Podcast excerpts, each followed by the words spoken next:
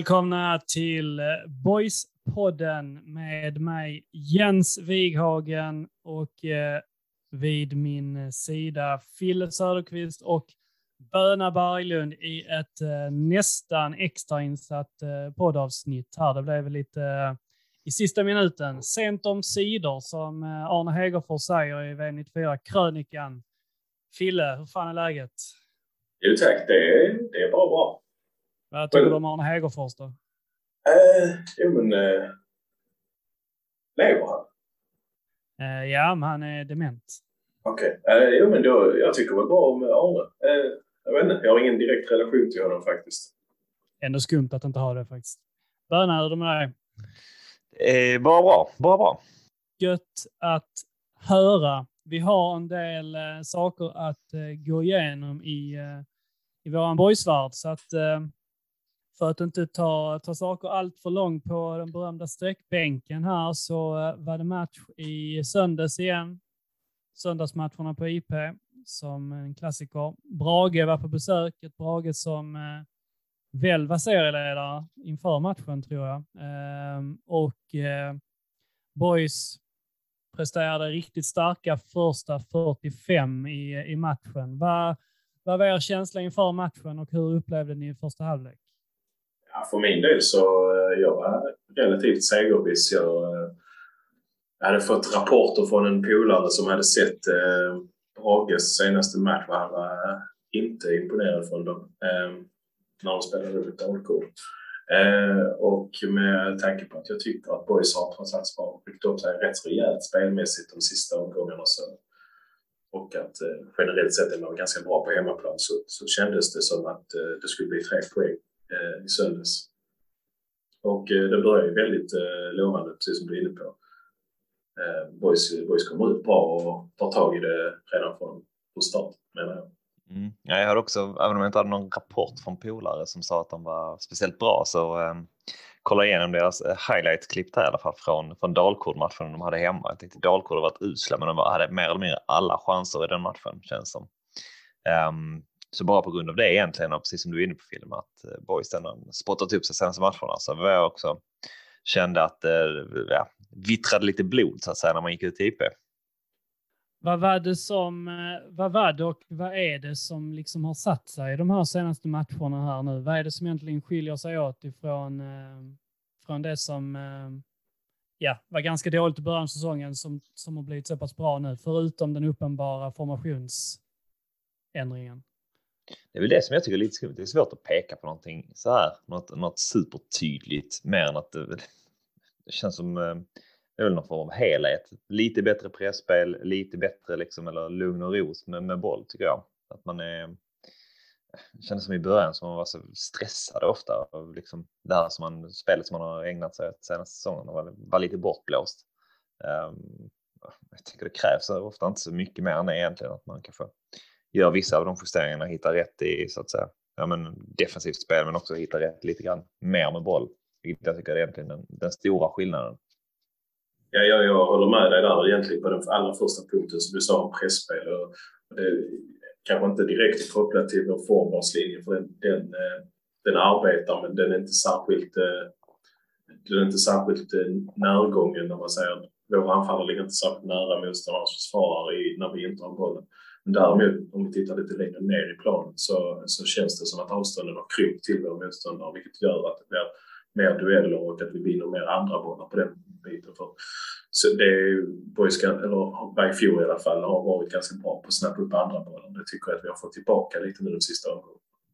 Ja, verkligen. Känns inte som att man eh, känns perioderna Boys är lite sämre, som att man hela tiden möter uppställt försvar. Klart, det gör man till viss del också när man har bollen mycket så, men där, där, finns också lägen där man, när man bryter upp spel och kommer till, till farliga lägen. Och en del av det, av dem som skapades nu mot, mot Brage, framförallt första halvlek, var ju mycket på grund av att man bröt Brage, alltså deras, när de skulle gå på kontring, att man band tillbaka bollen igen och kunde kontra på dem. Um, så definitivt tänker jag det att framförallt inom mittfältarna som har uh, hittat mer rätt i det tycker jag.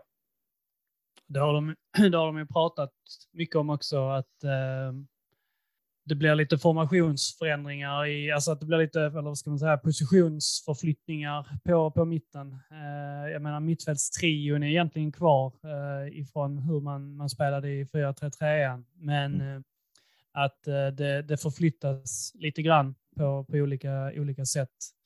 Det jag egentligen tänker är väl att eh, det kändes som att vi under början av säsongen blev väldigt, eh, men kanske egentligen sönderlästa, framförallt i våra egna uppspel. Eh, att vi var väldigt lätta att möta kändes det som. Att, eh, och det var väl kanske mycket av den kritiken vi gick igenom i eh, höstas också, slutet på sommaren, att eh, det kändes lite grann som att folk, att motståndarna lärt sig oss vid den tidpunkten och eh, sett hur vissa lag agerat eh, förtjänstfullt mot oss och liksom kopierat det.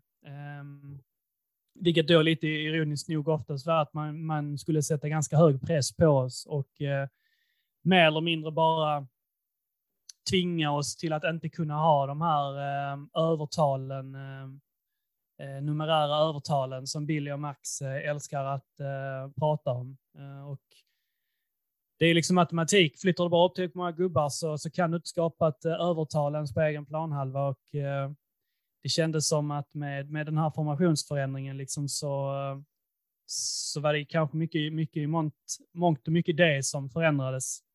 Att vi, vi fick en till eh, gubbe i uppspelsfas nästan. Jo, men det kan också ja. hänga, med, hänga ihop lite med det som jag, vi, vi har pratat om för ett par avsnitt sen. Att, att när Cevic spelar anfallare så sjunker han väldigt långt ner när vi har bollen. Och jag tycker faktiskt att det är en fin, eh, en fin, en fin move i Boys sätt att köra sina anfall. För det blir som att man får ännu ett eh, namn på, ja men, nästan på nummer 10-positionen och då, då har du liksom eh, ännu ett spelalternativ kontra än om man bara skulle försöka ligga på grund och gå i djupet. Utan att han droppar ner där gör nu mycket eh, sett till att de andra spelarna får bara sitt ytterligare alternativ att lägga bollen på. Och sen blir det något av en, eh, ett skifte i andra halvlek. Eh, skepnadsskifte. Hur, eh, vad, vad, händer, vad händer egentligen? Vi, efter 5-10 minuter så gör vi ett byte, tar ut till catch, sätter in blixt, eh, ändrar inte så mycket förutom det.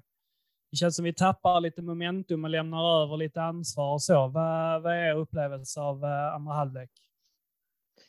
Ja, först och främst är det väl, eh, det kändes ju, eller kände ju det redan när de gick in till paus att fan, Boys skulle ha rätt med, med något mål till. Um, för det fanns, även om de hade kanske haft kassamatchen innan bra, det fanns ju inte liksom, fanns ju inte på, på någon form av karta att de skulle vara lika dåliga i andra halvlek som de hade varit i första halvlek. Um, så det är väl det första som händer. känns det att ändå Brage kommer ut och är ju, visar sig i andra halvlek ett bättre lag än de visar upp i första halvlek.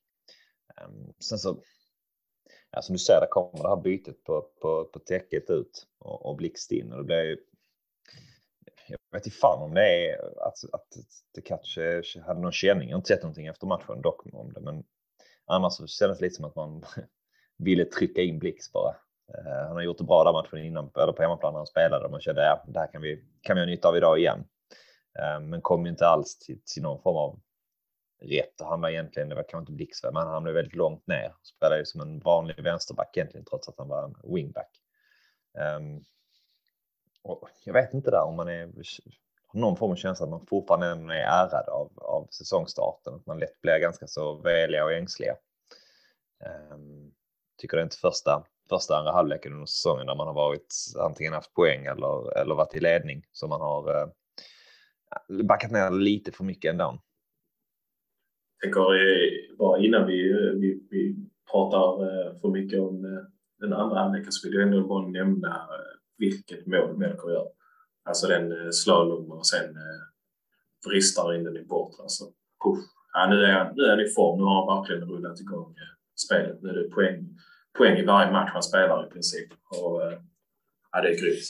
Men för att återgå liksom till, till det vi var inne på så jag sa det också redan ja, stod i kaffekön och sa till i pausen att ja, andra halvlek kommer inte direkt se ut som den som vi precis har fått se. För det fattar man ju att Sallenberg går in och säger ett par välvalor till sina grabbar i, i pausen. Liksom. Och Brage kom ut som ett helt nytt lag och ja, det är, jag ska inte säga att det är Brage för hela snatten men de dominerar ju trots allt andra halvlek. Att de till sist får in en boll, eh, även om de inte skapar mängden med målchanser, så är det ju, det är ju spelmässigt sett så är det ändå ganska rättvist att, att de får in ett mål i alla fall, tycker jag. Precis som, eh, som du säger, Bön, också, så det är ju framförallt eh, strids läge som, eh, som grämer en eh, när man går in till eh, in i halvtidsvilan. Och eh, ja, det här, det här bytet, det, är, det är lite, lite så. Det kanske är lite grann också att Billy och Max liksom går in i, liksom är för mycket inne i varandras huvuden också. Att man, man, liksom, man vet att man, eh, man fuckar upp de här bytena hemmamatchen innan och sen så nu då så vill man liksom gå in och tänka att man ska förändra matchbilden igen eller så. Om det nu inte skulle vara så att eh, Tekac flaggade för någonting. Eh, för att så som matchbilden utvecklades så blev det ju ja, men inget lyckat byte. Det, det har egentligen ingenting mer än att det, det är lite otur för, eh, för Billy och Max nästan att eh, liksom matchbilden får den utvecklingen den gör när man sätter in ja, eh, eh, så gott som en ytterforward till, till wingback som får spela vänsterback i en fembackslinje istället. Eh, täcket hade gjort den uppgiften bättre så som match, matchen blev. Men eh, det är ju lite grann som det är. Samtidigt så tycker jag ändå att eh, Brage har mycket, mycket av spelet och så, men eh, det är väl knappt. Det är väl i princip inga räddningar som eh, Kaddu behöver göra, eller hur minns jag det fel? Jag kan inte komma ihåg att han eh, att det är någon, någon speciell som han gör. Mer en känsla av att de, de närmade sig ett, ett, ett, ett ordentligt läge, ett eh, målchans och eh, med historien som man, eller på säsongsupptakten är så, så kändes det ju som att ett mål låg i luften när, när det väl kom. Ja, och sen så ja, bjuder vi i princip bort en straff och får Hedenqvist utvisad i samma situation. Eh, kan vi inte göra så här? Kan någon av er ta oss igenom den här jävla situationen från, från inkastet och framåt? Ja, eh, jag hörde efteråt var där att, eh, att Emil Jönsson blev, blev lite hängd eh, bredvid mig. Eh, att eh, fan, att han eh, fuckade upp jag var helt säker på att det var Melker Hayes första sån skitpass som går in i mitten eller rensning. Att det var den som ledde fram. Men det är ju, typ, det är ju två stycken i rad, både Melker och sen då Emil Jönsson också väl. Från att de dåligt inkast liksom. Ja. Och eh, Hedenqvist kommer ju på mellis så att säga. Men eh, det, det, är inte så jäkla konstigt tänker jag med, utifrån att det blir en sån snedträff och den hamnar där den hamnar och så är deras eh, ytterst snabbare på bollen. Ehm, um, Sen är det ju en handpåläggning, men jag tycker att den är soft alltså. Um, även om jag sett den. Jag tyckte det under matchen och jag tycker fan fortfarande efteråt också.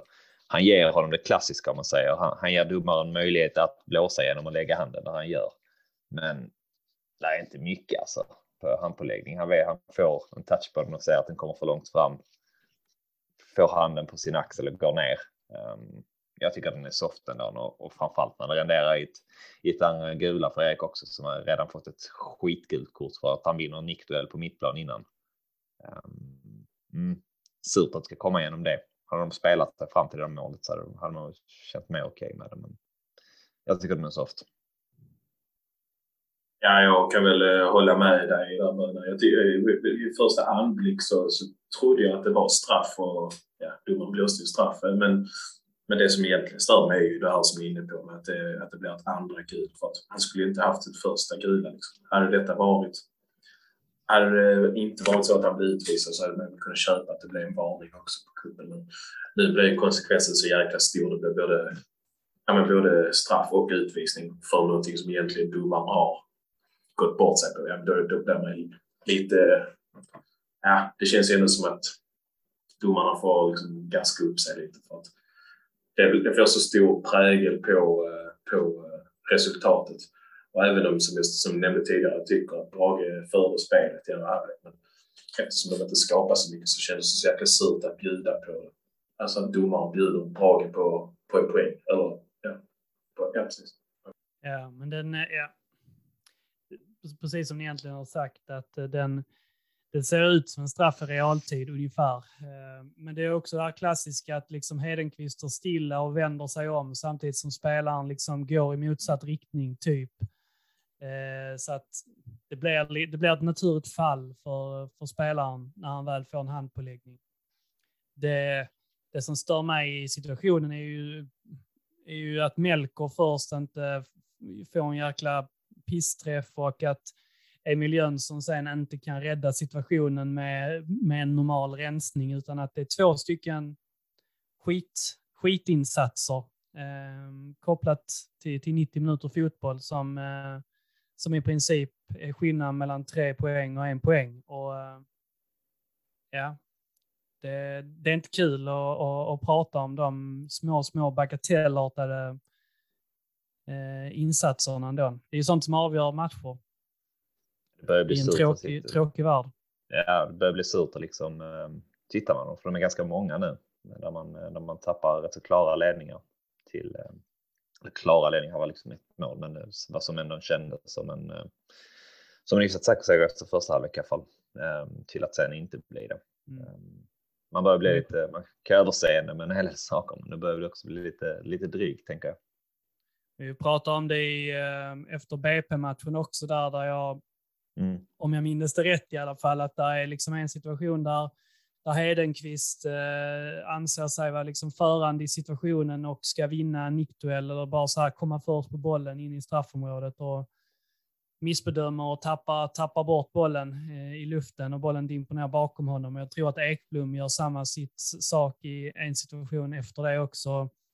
Det är de, de, de sakerna man, eh, man inte kan göra, precis som Melker inte kan egentligen liksom skära den, den passningen när han ska rensa upp den och Emil Jönsson absolut inte kan, eh, kan göra så som han gör heller. Ehm, det, det, det är viktiga lärdomar ehm, som man måste ta med sig.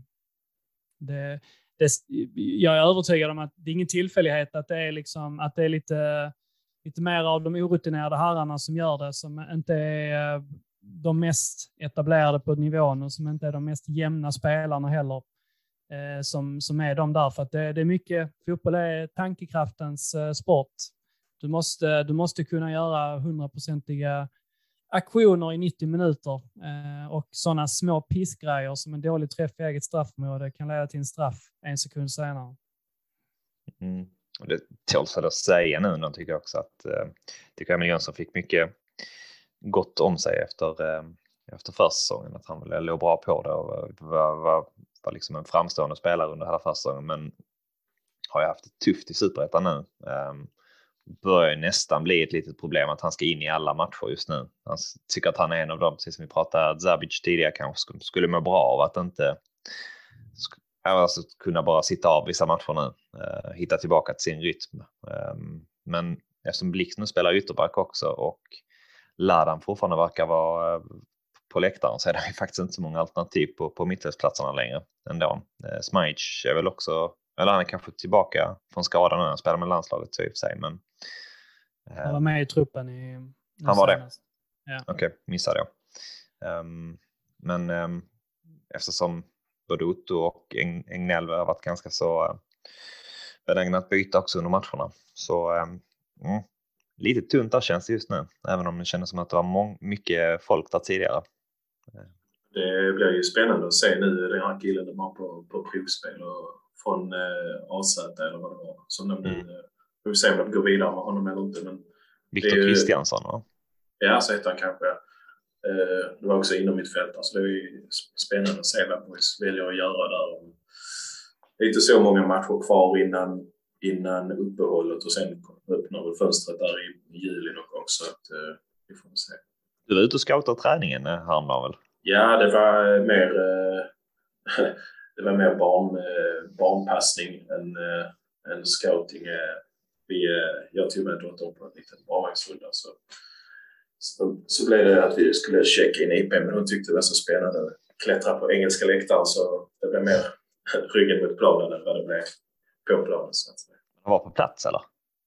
Ja, det är gött att ha har den möjligheten att man kan komma ut på, på IP och där, där satt ju även en del folk på sittplatsläktaren och sparade in träning. Så det, ja, det är fint att de bjuder på det. De tränar alltså inne på IP fortfarande? Jag vet faktiskt inte om de gör det alltid, men nu igår i måndags, på måndagsträningen så gjorde de det. Nu är det väl läge inför uppehållet. Jag tänker är inga fler matcher att uh, förstöra mattan för just nu innan det är sommaruppehåll. Så kanske någon specialare. Tänker att vi har en del annat vi ska gå igenom här också, men om vi bara säger så här, vem Finns det något, något, speciellt annat här ni skulle vilja lyfta upp eh, innan vi stänger eh, Brage-matchen? Någon prestation, någon spelare eller så? Något, något sista ni vill få sagt? Egentligen inte. Alltså, efter ett sånt surt poängtapp igen så alltså, ja, jag, jag lyfte Melko för jag tycker att han gör ett jäkla snyggt mål att han är på gång. Liksom. Men, ja, sen så har ni rätt i att han är också delaktig i att vi går på ett baklängesmål så att ja, han spelar väl 1-1 med sig själv precis som Borg spelar 1-1 med Brage. Fille liksom. Andersson, bästa matchen för säsongen. Såg ju eh, väldigt vass ut, framförallt första halvlek. Um, sen um, tycker jag också, fan det blir tydligare, Otto är ute också när de uh, kvitterar. Men uh, tycker han, ja, suverän återigen, alltså mer eller mindre oumbärlig på det mittfältet med att vinna boll och uh, vara med i det mesta som händer i öppet spel. Utto går ju mot en, en säsong där han inte spelar kvar nästa år, eh, skulle jag vilja säga. Han har, Ser ut som en allsvensk spelare. Alltså. Ja, han har alldeles för mycket av de här egenskaperna av eh, blicken och passningsfoten och, eh, Eh, och möjligheten att få igång tempo och få, få igång spelet från död boll och så vidare. Så det, det, det börjar josa allsvensk klass om honom. Jag håller med när ni, i det, i det avseendet boys har bollen, men jag tycker att Ottosson måste lära sig värdera lite bättre när han kan gå upp och stöta. För att de gångerna han går upp och stöter och han missar sina brytningar blir det jätte, jättestora hål bakom honom. Så, ja, framförallt Brommapojkarna eh, fick ett par bra målchanser på grund av den biten. Så jag tycker att värderingsbiten när han ska upp i ryggen, när han kanske inte ska skita i det, måste bli lite bättre. Men det kommer. Han är ju inte, han är inte, han spelar inte, han har inte spelat på den positionen så länge så att det, det kommer.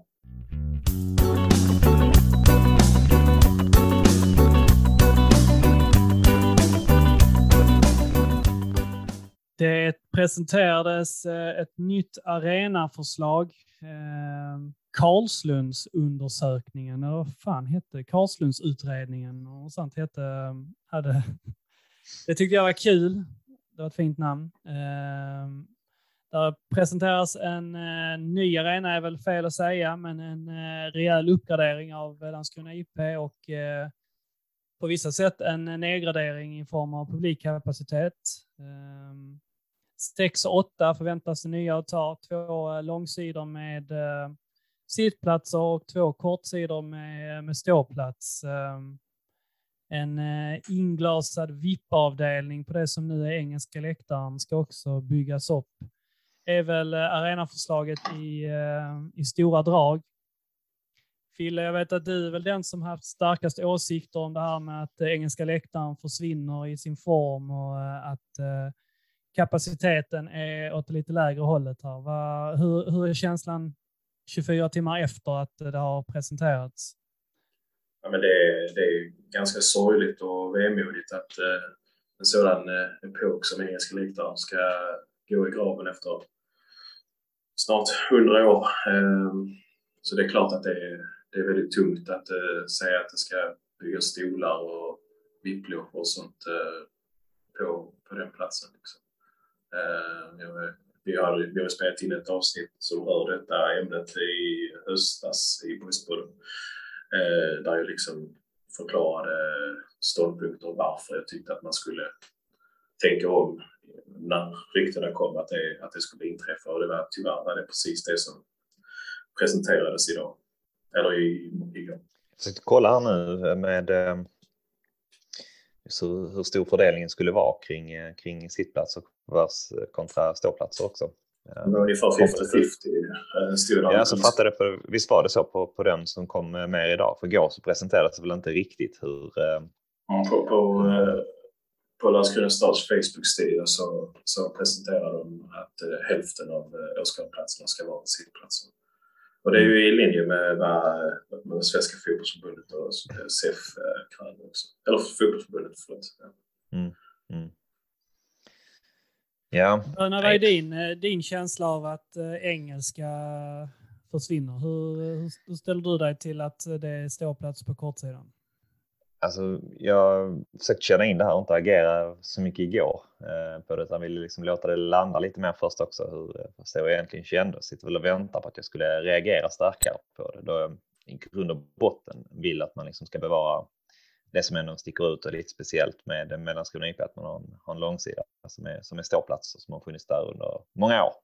Men jag vet fan, känner inte riktigt så starkt för den ändå, även om jag, ja, som sagt, i grund och botten Eh, tycker så, så är jag ändå en, eh, ganska tillfreds med det förslag som, som presenterades och eh, tänker att ändå ni i den största, eh, största delen av matcherna kan, kan fylla de behoven och de önskemålen jag har på, på, på en arena.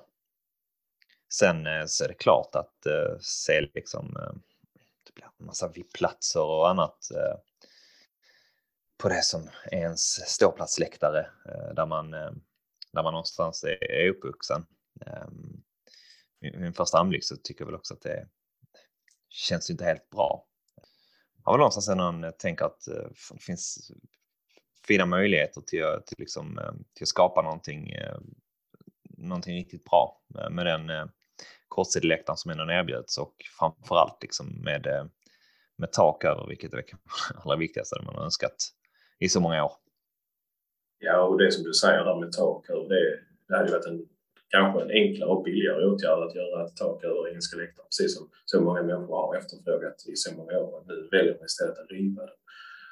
Jag vet inte, det känns, det känns eh, vemodigt och det känns som att det hade kunnat bli så mycket bättre om man bara hade beslutat sig för att bygga ett tak på nuvarande engelska läktaren. Eh, det är min take på det i alla fall. Eh, jag vet att många andra tycker att det ska bli jätteskoj, men jag, jag, tycker att det skulle kunna gå att göra, göra så mycket bättre. Jag har också precis som du Böna, så jag har eh, också försökt att få någon form av, av känsla och sånt Känslan är väl att jag inte har så jävla mycket åsikter. Känns generellt som att man inte har så jäkla mycket åsikter. Tycker inte jag har brunnit för någonting sen man inte fick ta mer än en pannkaka i skolan när man gick åttan. Typ så. Det var senast, senaste gången jag brann mycket för något. Nu känner jag väl lite grann att jag förstår. Uh, man förstår båda sidorna. Jag tror vi pratar mycket om det, uh, Fille, i det avsnittet vi, du touchade på innan. Att uh, det finns ju en sorts jag förstår att klubben vill ha in mer attraktiva sittplatser på, på de attraktiva platserna. Um, och att generellt så är det ståplats på kortsidor och hela den biten. Um, sen så finns det ju en tanke med där jag ändå går bet lite grann, det är ju att i de flesta fallen där man Alltså IP renoveras ju. Den, den, den liksom byggs ju inte om. Det är inte så att vi liksom bygger, upp, bygger upp någonting nytt så, bara gör någonting från scratch. Utan vi har ju ändå en grund att förhålla oss till. Och utifrån att man ändå har de förutsättningarna så tycker jag att det är lite så, så tycker jag kanske att det är liksom lite historielöst att inte bevara engelska läktaren i så fall. Men samtidigt så blir det så här, man får, man får väl liksom ta så här eh, kostnadseffektiviteten och hela den biten i anseende också.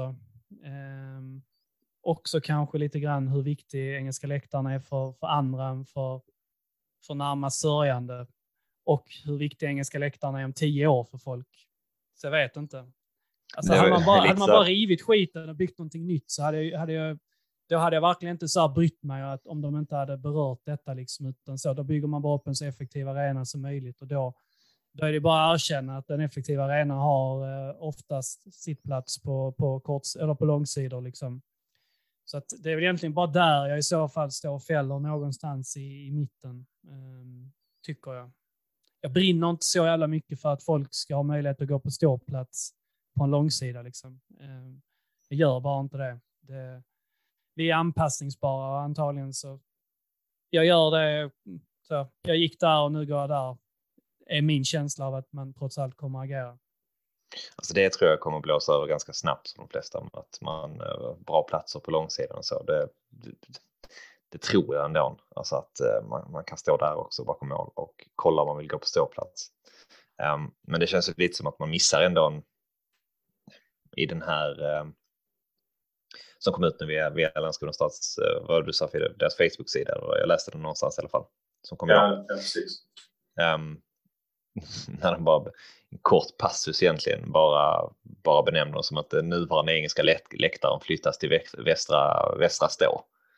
Um, och inte mycket mer än så. Men det var liksom ingen som kommenterade varken från ordförandehåll eller uh, från klubbledningen så överhuvudtaget.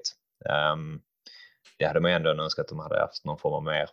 För jag tänker att det är ändå en fråga som, som man visste skulle, skulle beröra ganska många. Um, att det hade varit snyggt om man åtminstone hade, kunnat, hade berört i sin eh, och varför man har tänkt så som man har gjort med, med det. Ja, man skulle ju kunna vara lite mer finkänslig om man säger på, på den punkten. Liksom att, eh, ja, men som du är inne på, att man förklarar sig och att man, eh, att man kan motivera det. Liksom. För nu känns det som att ja, men vi har bestämt detta så vi gör så här. Istället för liksom att så, ja, okej, okay, för oss som då är i nuläget väldigt tveksamma, liksom, att ja, men kom ut med en förklaring till hur ni har tänkt, varför ni tror att detta skulle vara bättre, varför, varför ni tror att jag skulle uppskatta det mer än vad jag uppskattar alltså valmöjligheten till, som jag varit inne på, valmöjligheten till att stå upp och kolla på fotboll på långsidan utan nödvändigtvis vara en delaktig i en klackverksamhet. Precis som det gäller för de flesta människorna som står på engelska läktaren idag. De är inte där för att stå i klack, de är där för att de vill stå upp och kolla på fotboll på långsidan. Annars skulle de inte, skulle de inte vara det så, skulle, så finns det ju redan sittplatser i Landskrona. Liksom. Så att, ja. Nej, jag blir bara jag blir upprörd när vi pratar om det. Liksom. Jag tycker det är, det, det är dumt att det är... Ja, fortsätt. Men jag tänker att jag hade nog... Eh, det är lite så, jag har ännu inte riktigt sett något, något förslag eller fått någon förståelse för hur de skulle, hur den liksom på ett bra sätt hade kunnat vara, vara utformad med, med, med ståplats på hela engelska läktaren och ändå få in för det är 50 sittplats som man behöver någonstans för att möta de här kraven. Ja, precis. Ja, då är ju, då är ju taken att då får man ju bygga fler sittplatser bakom målet helt enkelt. Mm. Mm. Jag, ingen, mm.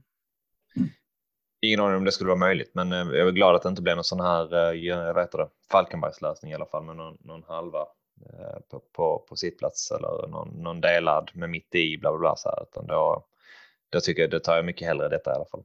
Att det, det är rena, rena sidor med ståplats bakom och eh, sittplats på långsidorna.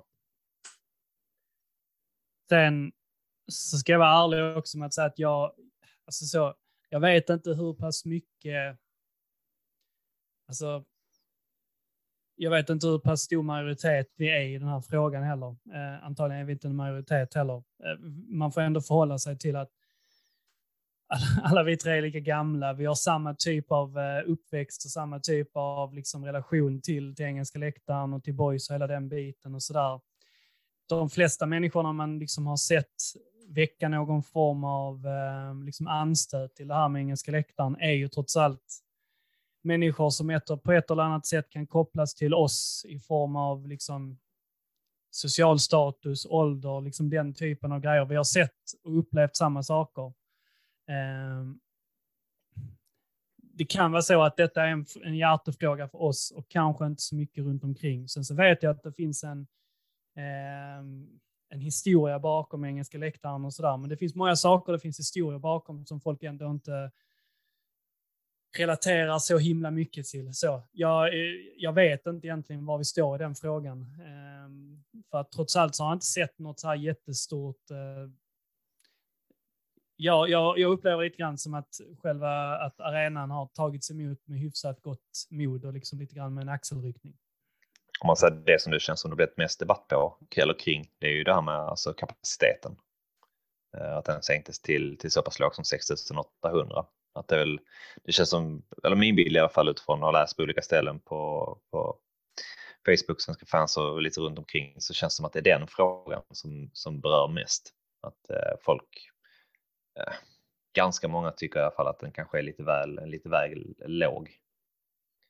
Ja, och det, det, den, den punkten håller jag med om till, till 100 procent. Jag menar, det, ja, går man vidare med det här förslaget nu som det verkar bli, ja, men då, då, är det bara att inse att det är slut med stora derbyn på Landskrona IP.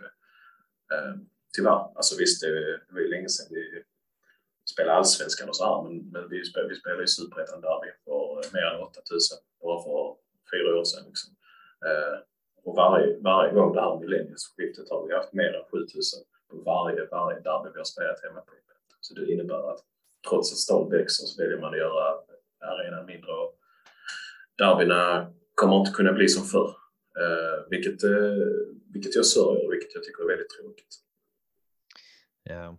Jag kan ändå jag kan köpa att det blir en viss drop-off, liksom, att man inte behöver 12 000 eller 10 5 som den tar nu väl um, på en arena. Att det, Jo, men från, från det till att ha en, en, en, arena som är mindre än vad vi någonsin har haft på, eh, där vi, på där millenniet. Jag tycker det. Mm. Ja, jag också, rent personligen så hade jag inte, det inte gjort mig någonting om det hade plussat på någon tusen eh, pers till på, på den där eh, på den här kapaciteten i alla fall. Um, men är det inte så också att, och det är ingenting som man pratar om, men alltså provisoriska läktare och annat skit så, det, det, det, finns alltid lösningar för det också. Eh, men om det är en stängd arena, känns svårt att, känns svårt att eh, pressa in det till, till enskilda matcher. Så att säga, så, eller... Ingenting är omöjligt. Finns det pengar att tjäna så, så, så finns det lösningar att hitta. Ehm, men ja, det är egentligen samma där. Jag, jag tycker väl att siffran är hyfsat den är fin för mig. Jag har hellre liksom eh, en hyfsat, eh, hyfsat tajt arena i, eh, i de flesta matcherna än att jag har 9000 i två matcher per säsong. Liksom. De, de tusen personerna, så här, det gör ingenting för mig ändå på det stora hela. Det kan, siffran behöver inte betyda liksom känslan, utan det, det är själva upplevelsen som ändå betyder. Eh, och eh, risken är ju stor liksom att man, man hamnar i en österfälla eller så istället och du har en arena för 10-12 000 och så kommer det dina 2 tusen eh, närmast sörjande de fem år i rad. Liksom. Eh, och så. Det är nog ingen som är speciellt nöjd med den utvecklingen där. Liksom. Så att, jag kan väl tycka att det är en realism som jag, jag i alla fall kan, eh, kan stå bakom. Blev lite överraskad att de tog eh, Stadsparksvallen som, eh, som förgrundsexempel någonstans. Det var det man ville efterlikna. Jag hade hela tiden tänkt att det var vad heter det, Bravida Arena i alltså Häckens arena, att det var den man, man kikade på. Ja, precis. Ja, det var också det, den bilden jag fick att det, det skulle vara någon form av målbild, Häckens arena. Eh, men eh, oavsett vilket så kan vi ju eh, konstatera att 6800 det är ju fullt tillräckligt om Boys Forever ska spela i Superettan. Men om vi då liksom har ambitionen att börja spela allsvenskan så att ja, då får vi helt enkelt acceptera att det är många som kommer byta biljett. I några få matcher? Ja, men det kanske inte så få matcher. För att, jag menar, vi ska ju trots om BoIS spelar allsvenskan och vi ponerar att eh, IFK Göteborg exempelvis inte eh, vi ska möta AIK, vi ska möta Djurgården, vi ska möta Malmö FF, vi ska möta Hammarby. Alltså det är inte så att de eh, kommer ner med 50 fyllegubbar på bortasektion. Liksom, det, det, det är flera tusen som kommer hit för att se deras klubbar. Men, äh, ja, men, men förutom att den går ju dela in i två delar, liksom så här, men om, om bortaläktaren fylls så påverkar det ju inte vad hemma, hemmaläktaren får ta in ändå. Nej, men alltså de, de, de kan ju köpa upp våra biljetter också. Alltså. Samtidigt så, du, du bygger inte en arena utifrån vad maxkapaciteten är ifrån dina liksom 5% av toppmatcher. Eh, då hade Liverpool hade kunnat bygga en arena som tar in 150 000. De hade kunnat fylla den arenan, men det blir ingen bra upplevelse eh, när, när Norwich kommer på besök och det är liksom 75 000 på, på läktaren. Men det är lite grann, det är samma, det är samma teori och tankar här. Liksom. Bara för att du kan fylla det i i enskilda matcher så betyder inte det att det är själva målbilden. Ja, men både och. För till exempel titta på FC Barcelona. Liksom. Och hur, hur, när, du, när, du har en, när du pratar om FC Barcelona och folket som håller på FC Barcelona, när de pratar om sin, när, eh, liksom, hur man definierar FC Barcelona, de, när de vinner ett eh, El Clasico hemma mot Real Madrid inför 95-100 000. Det är de matcherna som, man, som definierar en klubb som man för evigt kommer att tala om de skiter väl i om det är 60 000 med Celta Vigo. Liksom. Om det är 30 000 lediga platser på Cup. Det är inte det som definierar Barca. Det är de stora matcherna. Och det är derbyna och Europamatcher och allt annat. Det är det som man pratar om. Det är samma sak på IP. Liksom. Det är det som vi pratar om sen när vi när vi lägger skorna på hyllan så att säga. Det är ju matcherna när vi har slått Helsingborg hemma, när vi har slått Malmö FF hemma. När vi har slått IFK Göteborg hemma och när det har varit knökat på IP. Det är yeah. sådana matcher som... Det är inte, alltså vi, vi kan skita i om, det, om vi Borg spelar mot Norrby och det är 3000 tomma platser eller 4000 tomma platser. Det spelar ingen roll. Men det är de stora matcherna vi kommer att komma ihåg i slutet av dagen. Men om du är där och det blir 3 mot, Boy, äh, mot, äh, mot HIF och det är 6-8 på läktaren så din upplevelse kommer inte förändras om det är 8000 istället. Det är väl roligare ju större, större match det tycker jag i alla fall. Marginellt. Alltså så det är klart, the more the merrier, men alltså i, i det stora hela så, så, så tror jag inte att hade det varit 8000 så hade det är inte så att man hade tänkt så. Om det hade varit 10 000 hade det varit ännu bättre. Om det hade varit 12 000 hade det varit ännu bättre. Så man har ju dem utifrån de förutsättningarna som är där. Det är ju samma, det är, du, du egentligen säger de min poäng. Barcelona hade kunnat ha 150 000 också, men matchen är matchen. Liksom. Det, det byggs utifrån de förutsättningarna som, som matchen spelas på. Är det 6-8 så kommer det, det liksom kännas som 6-8. Det, det, kom, det kommer att kännas tillräckligt, är min känsla i alla fall. Ja, jag, jag Stora problemet är ju bara om vanliga supportrar faktiskt inte får biljetter till den typen av matcher. Eh, för att det liksom kommer in för mycket på marginalen, eller hur man ska uttrycka det. Eh, för att trycket blir för stort på, på matcherna. I övrigt har jag inte så tänker jag säsongskortsinnehavare kommer fortfarande kommer aldrig vara ett sånt stort tryck att eh, Boys kommer sälja så mycket säsongskort till exempel. Så är du en inbiten supporter och vill ha biljetter till dina matcher så har du säsongskort så kommer du, kommer du få biljetter till de matcherna också såklart. Om man är snabb nu, för, boy, för Boys har inte en tradition av förköp. Det ska man komma ihåg. Nej, men jag menar om du har en säsongskortbiljett så det kan du, det kan du lösa. Ja, det är du ju klar med, men så länge du, alltså om du inte har köpt ett säsongskort och du vill gå på matchen så är sorry gubben, det är fullsatt. Ja, ja, men tänker jag, är man i Allsvenskan då så ja, köp ett säsongskort. Får du biljetter till de matcherna.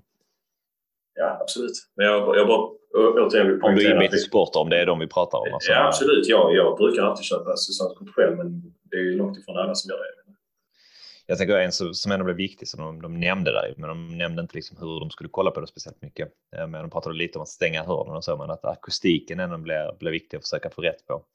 Det hoppas man ju inte är någon, några gubbar på, på, på kommunen som sitter och knåpar ihop utan faktiskt tar ordentligt med hjälp för det för att ge en bra upplevelse när man väl är på plats och man inte har eh, massa öppna spel ovanför för ståplatsläktaren så där, där det mesta försvinner ut. Att man är, att man är noga med, med att stänga igen det ordentligt i så fall.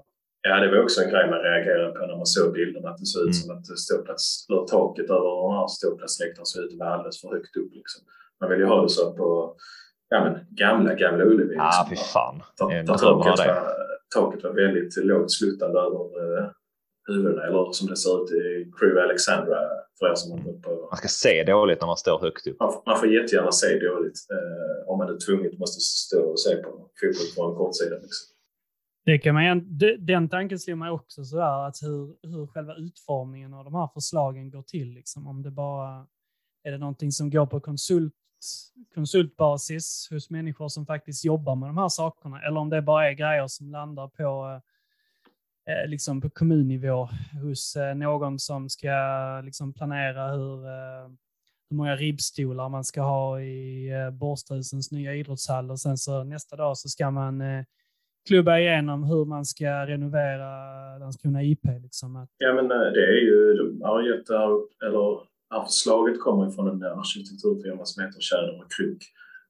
Och så alltså, jag vet inte om det har funnits någon, eh, om det finns fler alternativ med i bilden, men det är deras ritningar åtminstone. Eh, okay.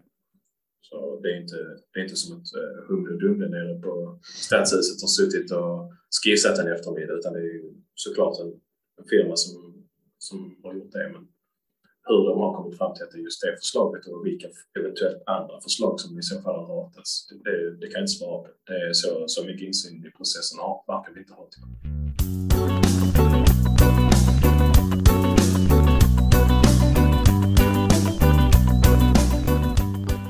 Jag tänkte vi ska bara ta upp och toucha också på en liten eh, händelse som eh, fick lite medialt fokus här för, eh, för någon vecka sedan. Eh, där det kom fram att eh, poliser hade gjort hembesök hos eh, det var väl 15-åringar som hade synts eh, mer eller mindre i klackmiljö på, på Landskrona IP och eh, att det då benämndes som att man, man rörde sig i eh, ja, kriminella miljöer eller farliga miljöer. Eh, och de informerade föräldrar och, och, och, liknande där. Det fick ju lite, lite flyg på, eh, på Twitter och, eh, och annat.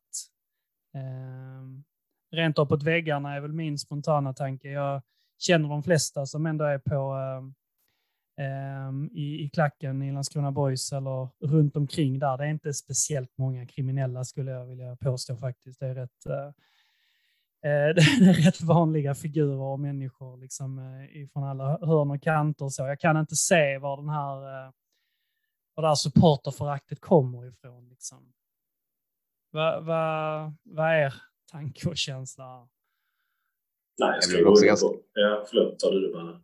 Jag blev också ganska överraskad när jag läste om att de hade gjort eh, hembesök hos, eh, hos så pass många eh, 15-åringar ändå utifrån detta. Det verkar inte, alltså det är väl en klassisk taktik liksom att uh, ungdomar som är någon form av riskmiljöer, att man eh, försöker plocka upp dem tidigt och, och så. Men eh, det kändes liksom inte som att det fanns speciellt mycket fog för, för att kalla det för att kalla det för en riskmiljö. och Sen så de, de verkar inte liksom ha varit eh, att det fanns några, något fog för att de skulle ha gjort någonting eh, som gjorde att de var misstänkta för någonting. Eller, Men är det, eller är detta, är det vedertaget? Jag, jag, vet att de har hållit på med, det är väl någonting i Sirius där man också har gjort något liknande så, men när började en klackmiljö att eh, preciseras som eh, liksom farlig, farlig miljö här? Det, har det bara kommit så från ingenstans? Är det bara någonting man beslutar sig för att jo, men så är det? Det, det känns taget ur luften. Ja, det är inte Black ja. Army på 90-talet så att säga i, på, på engelska läktaren. Det, det ska vi vara rätt klara över.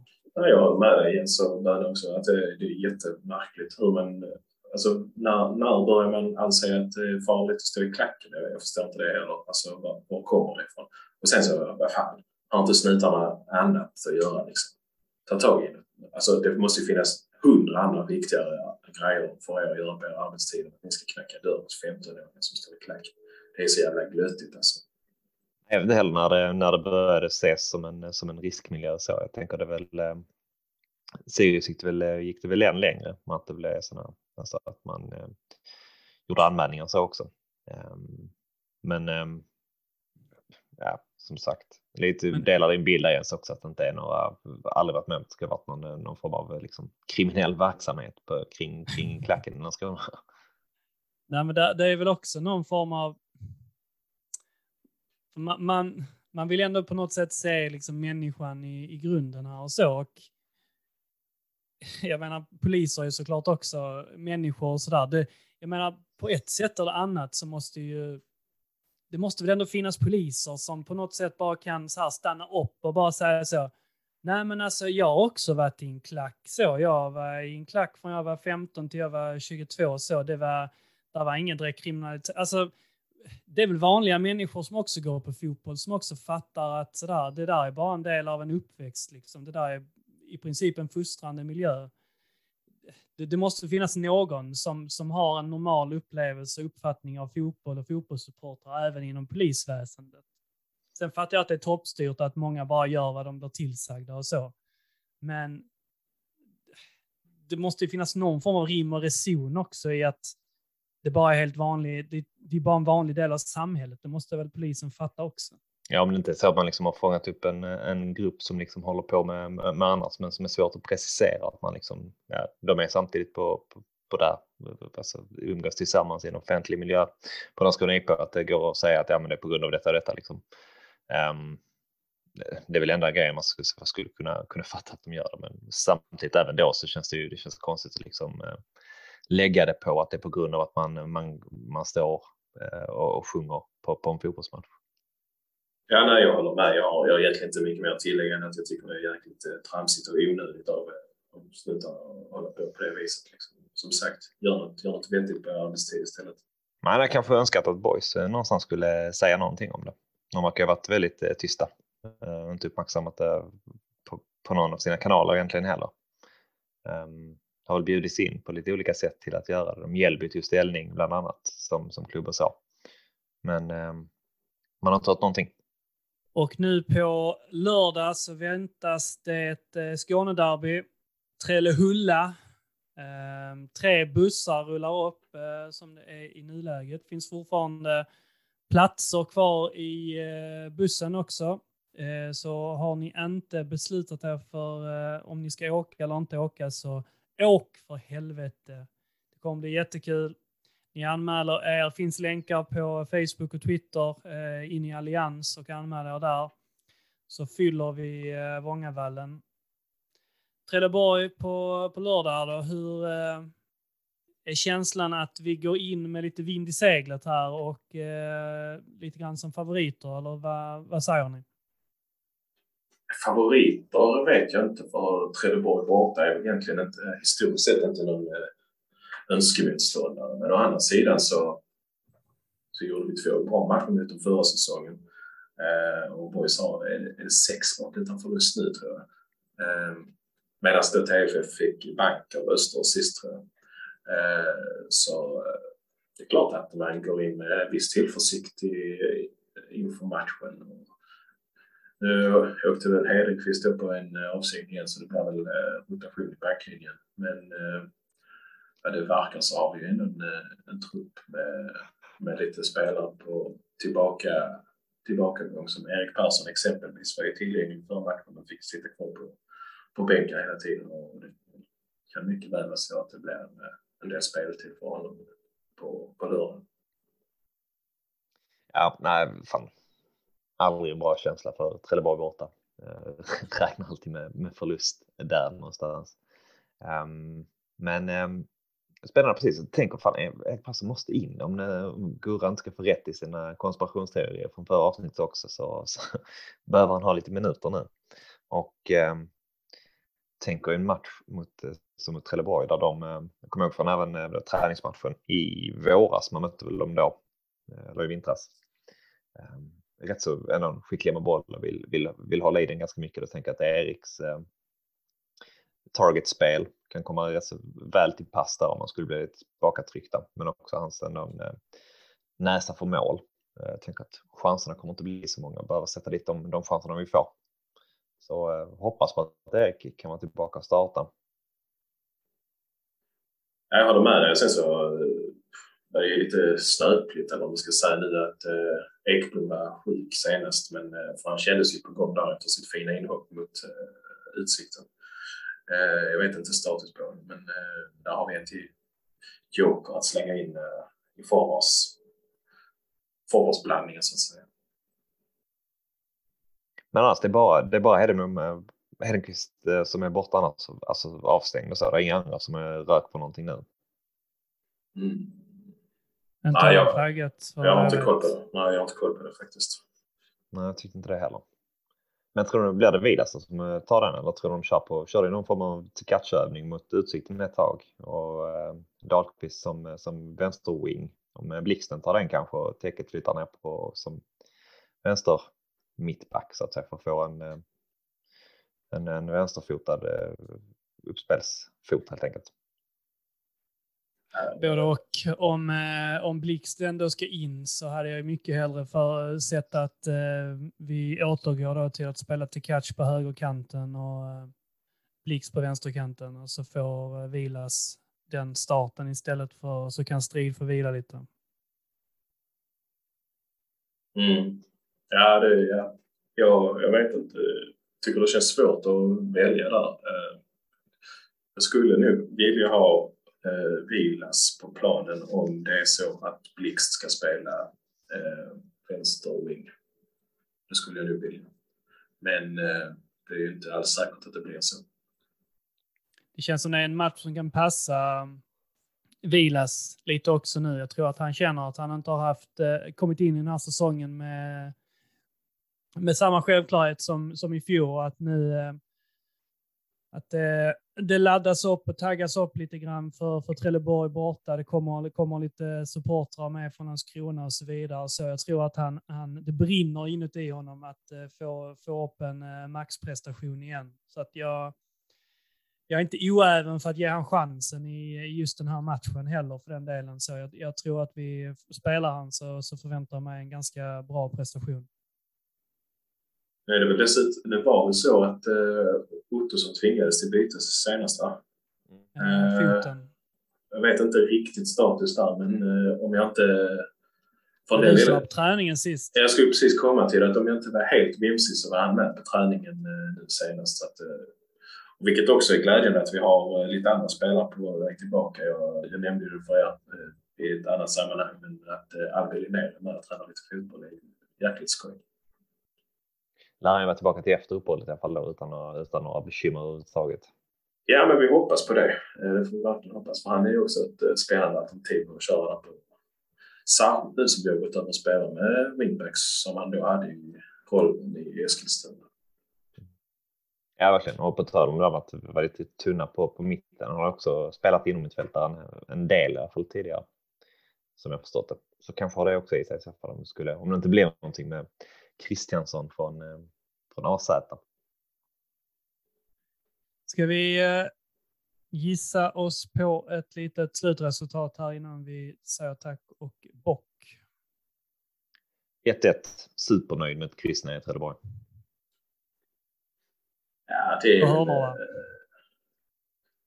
det är väl ingen dum gissning och kanske en gissning att Boys eh, tappar en ledning igen. Eh, det, har väl, eh, det gjorde vi ju med, så det hette duga förra säsongen där nere och jag har gjort det de sista matcherna så att eh, om inget radikalt händer så kan det nog mycket väl bli på det viset. Vad tror 3-2 till Boys, säger jag. Det, det, kommer nog eh, det kommer hända grejer. Boys försvarsspel är inte... Det var dock helt okej mot Brage senast, men det känns som att där, eh, nu, nu tvingas det till en ny rokad och så. Det, det kommer nog vara lite ytor, eh, men jag tror att anfallsspelet kommer fortsätta att eh, flyta på lite mer och om Persson kan få lite minuter och så också så kommer det nog kunna ge en extra addering i ekvationen. Segermål framför bortastå. Dra av sig tröjan. Eller så gör han som Gurra, gjorde, Gurra gjorde, har gjort ett uh, A-lagsmål i sin karriär. Det var en B-lagsmatch i, i Billeberg GIF. Och uh, han, han brände ju av typ så fyra stycken målgester i rad. Liksom. Han kunde inte riktigt bestämma sig för vilka han skulle göra. Så att han bara... Det var Kenneth Andersson och det var Brolin och det var Jul... Ah. Det är underbart att höra. Jag tycker Gurra förtjänar, eh, förtjänar den typen av firande. Det tycker nog vi alla. Men eh, jag upprepar igen, anmäl er till eh, bussarna och fyll bussarna och fyll eh, Vångavallen så eh, ska vi väl eh, se till att vi håller det här eh, bortaspöket vi har eh, slaktat eh, på eh, slaktbänken fortsatt också. Och eh, Fille, Böna, ett stort nöje att ha den här stunden med er. Fina är ni. Tack detsamma Jens. Och eh, även ni som lyssnar är fina. Tills vi hörs igen allihopa. Heja boys! Heja boys! Heja boys! Du kan lita dig tillbaka. Du kan drömma lite grann. Som om Gud var lika randig. Han som sinne din sida. Dröm om röken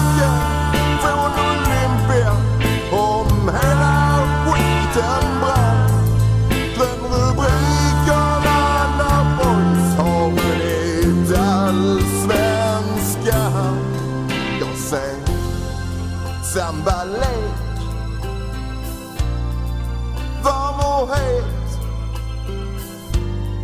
Jag ser grym överlägsenhet. Ja, du ser väl det själv. Vilket underbart lag.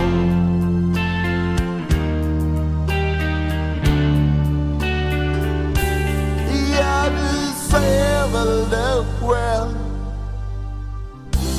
Vilket underbart lag.